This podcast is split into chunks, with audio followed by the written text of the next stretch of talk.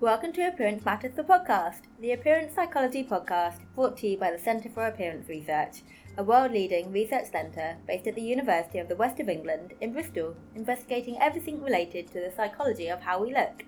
I'm Nadia. And I'm Jade, and in this month's episode, it's on online interventions within health psychology. Right, and we will be delving into aspects like what are online interventions within health psychology, who typically uses them, why do people use them, along with possible pros and cons. Yep, and although it's not particularly Christmas themed, I think there's something in here for everyone really. And with our ever growing online usage, it makes sense to discuss how support is being provided online. Plus, We'll be doing this episode with Santa hats and a splash of mulled cider, which you've just warmed up in the microwave. um, as we are from Bristol, which is a city, if you don't know, in the southwest of England and the home of cider. yeah, and since you're from the southwest of England, Jade, can you give us your best Bristolian accent? Okay, here we go. Alright, my lover, we got some mulled cider here. We have. It's proper good. that is proper good. Proper good. I'm not even going to try because it'll be embarrassing and probably offensive. So, uh, um, and then so just so everyone's aware, the Christmas hats were Joe's idea. Took a little bit of convincing, but um, she owes me one, I reckon. what can I say, Nadia? I love Christmas. Sorry. I mean, there's love, and then there's well, there's you, Jay. Special case. I also love Christmas, by the way. Just not in, not uh, not a forcing Santa hat scenario. Well, it's just it's November still. Joining us on this mulled cider filled journey are CAR's very own Claire Hamlet and Dr. Jennifer Heath, who will be talking about the online interventions they've created. Yeah, and also congratulations to Claire on recently passing her viva and woo, and getting a promotion to research fellow as well. Also, big deal. Big deal. So without further ado, let's get started, shall we? Ooh, sounds good to me. That's actually quite good mulled cider. Mmm. Delicious. Yeah, not bad. Online interventions in general are anything that provide support and advice to people online, and today we're talking about online interventions in health psychology. Health psychology, according to the British Psychological Society, is the psychological processes of health, illness, and healthcare, which covers topics like sexual health, mental health, and you've guessed it, body image, and appearance related trauma and concerns. Yeah, and online interventions within health psychology include things like YP Face It, which Claire's going to be talking later on in the episode. Yeah, exactly, and other things like peer support online interventions, which is where people gather together online for mutual encouragement and exchanging information, like an internet support group, really.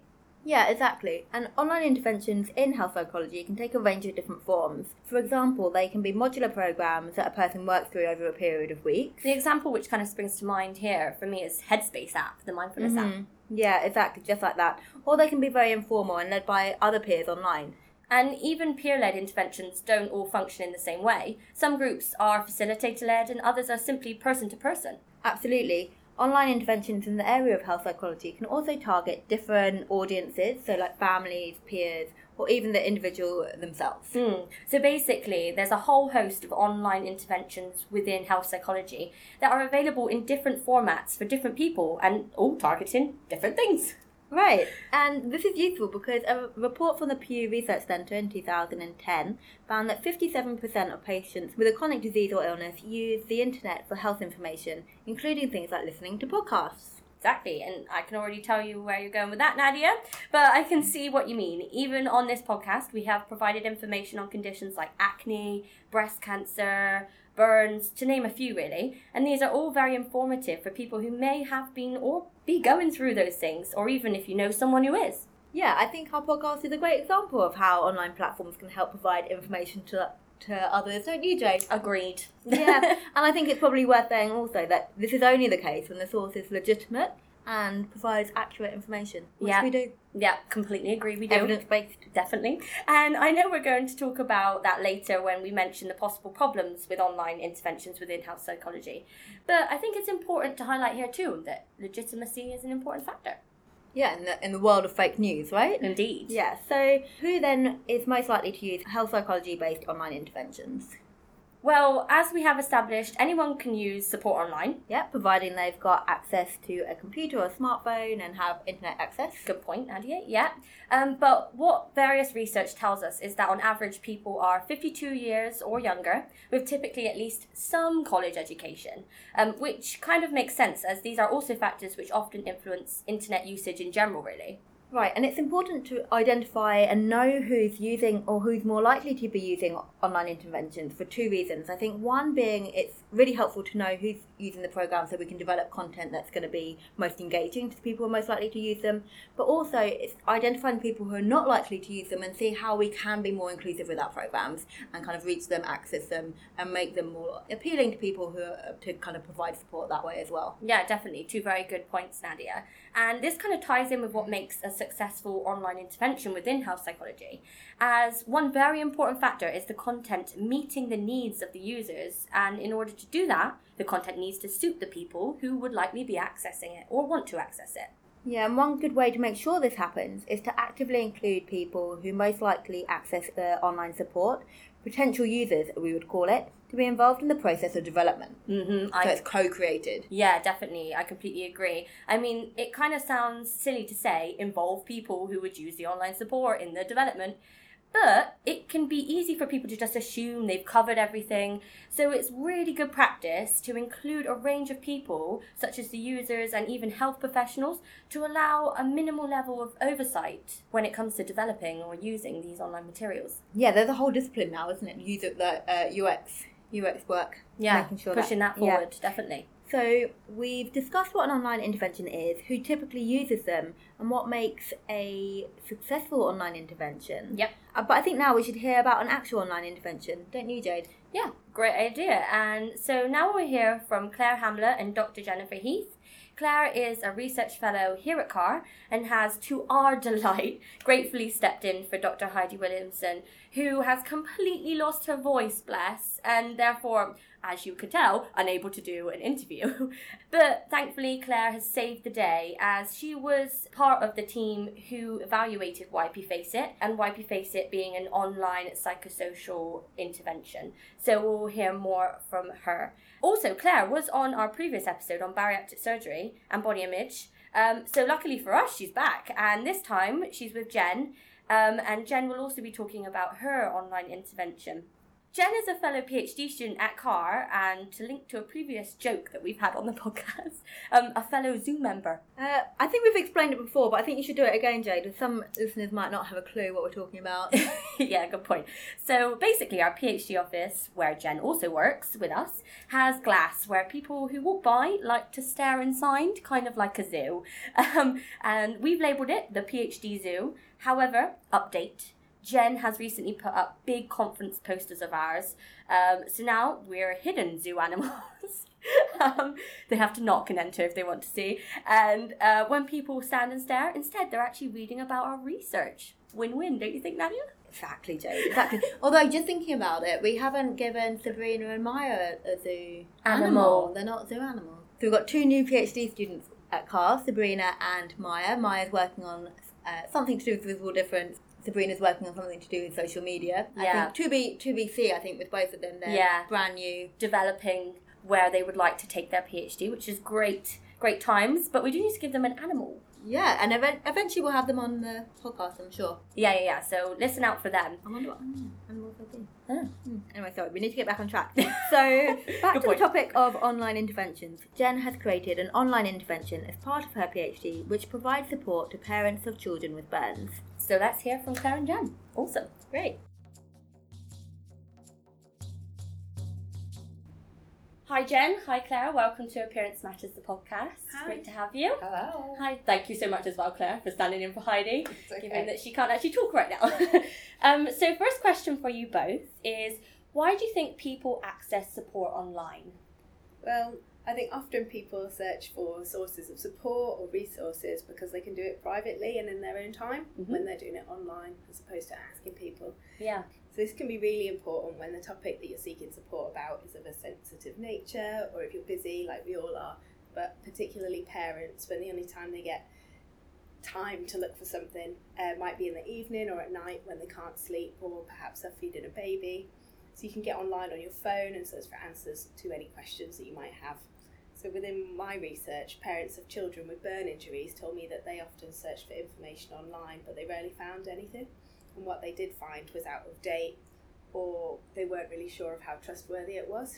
So parents spoke about how painful it could be to talk about what had happened to their child, and having information online would mean that they could access it without having to disclose what they'd been through, which could be really upsetting when they had to do that. Yeah, really good points. And um, what about you, Claire? Yeah, many of um, Jen's points resonate with me too. So, um, evidence based online resources are particularly useful in overcoming some of the barriers that actually prevent individuals accessing support.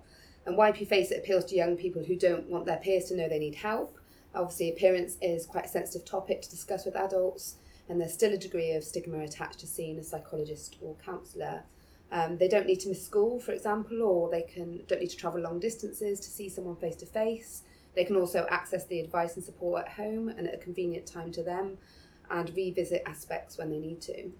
Yeah, I, I agree. I think it makes it far more accessible for these people in the most convenient times for them, and it reduces that barrier of having to mm. take time out and go face to face to meet a counsellor, for example. Yeah, definitely. Yeah, so kind of talking about online interventions. Um, you've both developed or been a part of on online interventions within health psychology. So, can you just tell us a bit more about those interventions that you've developed then? Yeah, so recently on National Burns Awareness Day, which was in October, I released a website supporting children with burns. It, it's a website that's designed with parents and carers specifically to support families of children and young people who've had a burn injury. So many different burn care professionals, as well as members of the British Burn Association, all contributed to the website. And it contains information about the emotional impact on parents when their child is injured. It gives stress management advice. It gives information about supporting the injured child and any uninjured siblings that they have. Um, it gives top tips from other parents and also accounts of what parents themselves have experienced. And further on in the website, there's links to other sources of support and also helpful resources. So the website's not interactive itself, so there's no opportunity to talk to another parent or anybody else, any professionals on there. But throughout each page, there's quotes from parents about what they've experienced and also information that they want to give to other parents that might help them with specific issues great example, and yeah. um, we'll link to that on the episode synopsis. Um, it's a great example of an online intervention, and mm-hmm. do access it. Have a look. Um, another good example of an online intervention is YP Face It, which Claire, you were a part of and helped to evaluate. So, um, do you want to discuss and tell us more about that? Yeah, of course. So I'm part of a team including researchers, clinicians, and young people that have developed YP Face It, which is an online intervention for 12 to 17 year olds with any appearance affecting conditions or injuries who may be struggling with appearance related anxiety or bullying. So it's the youth version of Face It Online, which was originally developed for adults with a visible difference by Alison Norman when she worked at CAR. And it has interactive features, videos, testimonies from positive role models and celebrities and the programme has seven sessions that teach social skills to manage difficult social situations, such as teasing and staring. There's also strategies in there to improve social confidence, to manage anxiety, challenge difficult and unhelpful thoughts, and also to try out new experiences that they may have previously been avoiding. For example, maybe speaking to someone new at school, or going for a Saturday job, or starting up a romantic relationship. So, users are asked to complete one session a week and complete activities in between to practice new skills. So it does require a certain degree of motivation to complete, um, and obviously teenagers have busy and often chaotic lives, and online interventions aren't suitable for everyone. But so far, we've had very positive feedback from parents, clinicians, and users in a series of acceptability studies, both in the UK and overseas.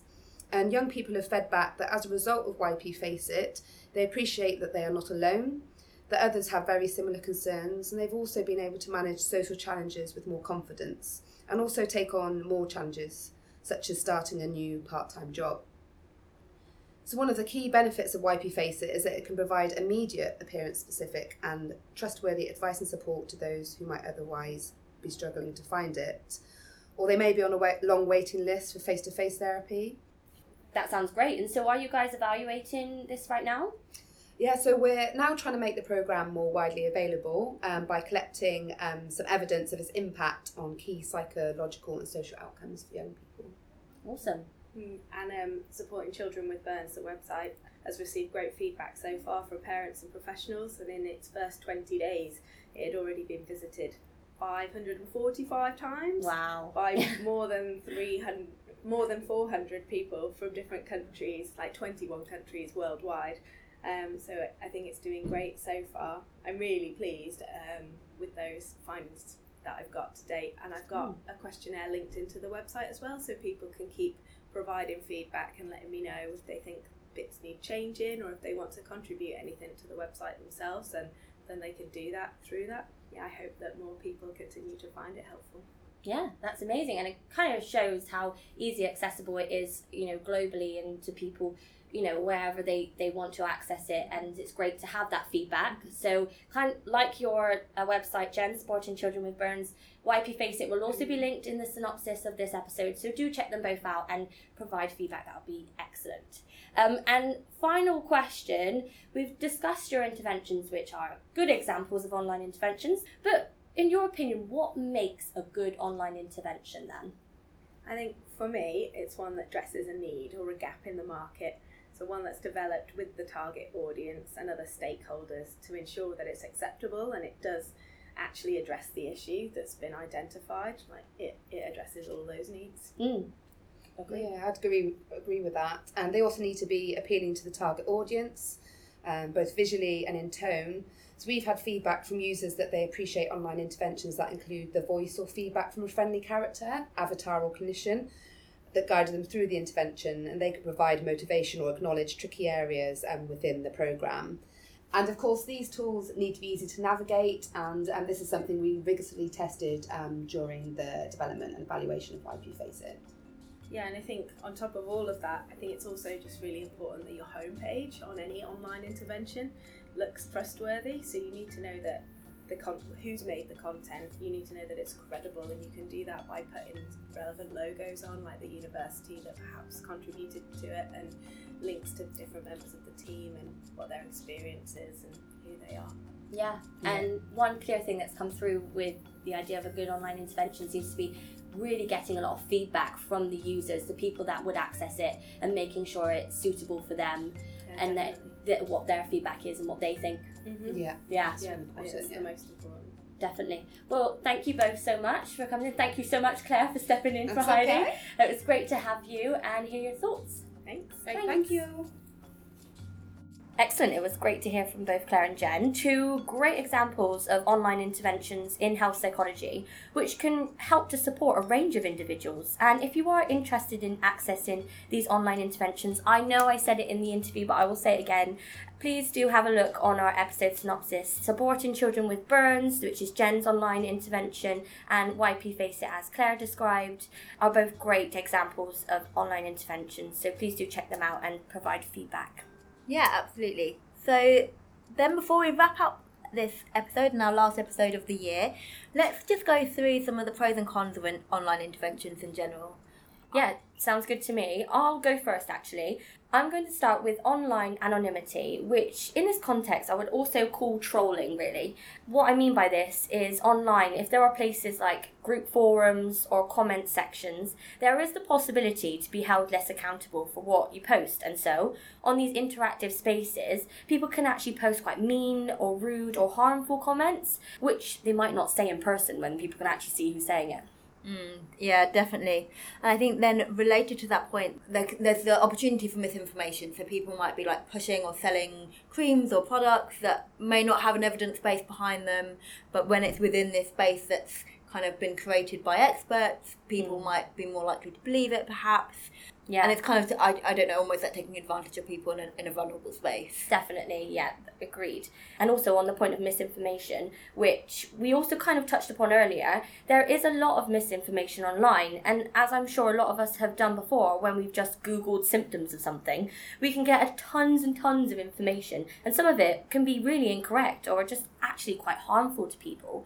Yeah, just like leading people to really worry or, or kind of following Yeah. like advice that's not. And catastrophize, Yeah. uh, you know, symptoms, think the worst, really. And so, a good example of online medical misinformation is when a celebrity was crusading against childhood vaccination several years ago and publicly stated her mummy instinct, in inverted commas, provided her with the credentials of dispensing medical information, even though she did so via a blog. She's not a medical professional, and this is where people still access information on online. Yeah, good point, Nadia. And yes, the sheer amount of information and credibility of the quality of this information is really difficult to kind of decipher sometimes when you're sat behind that screen. Um, and also, a con regarding intervention materials delivered online is that users don't benefit from the kind of therapeutic relationship that is provided during a face to face therapy. So, that screen being kind of a big barrier. Some have suggested that a blended approach might offset this con, uh, like a phone call to check on progress and check that there's no difficulties.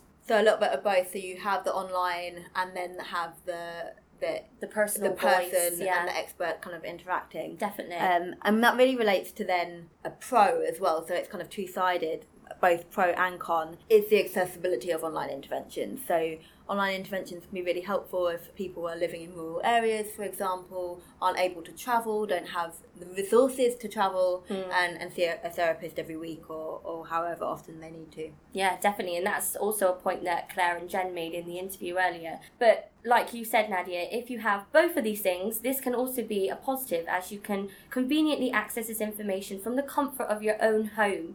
Um, it's quite cold right now, so you can stay cozy, wrapped up warm, um, and without the need for travel to a particular place.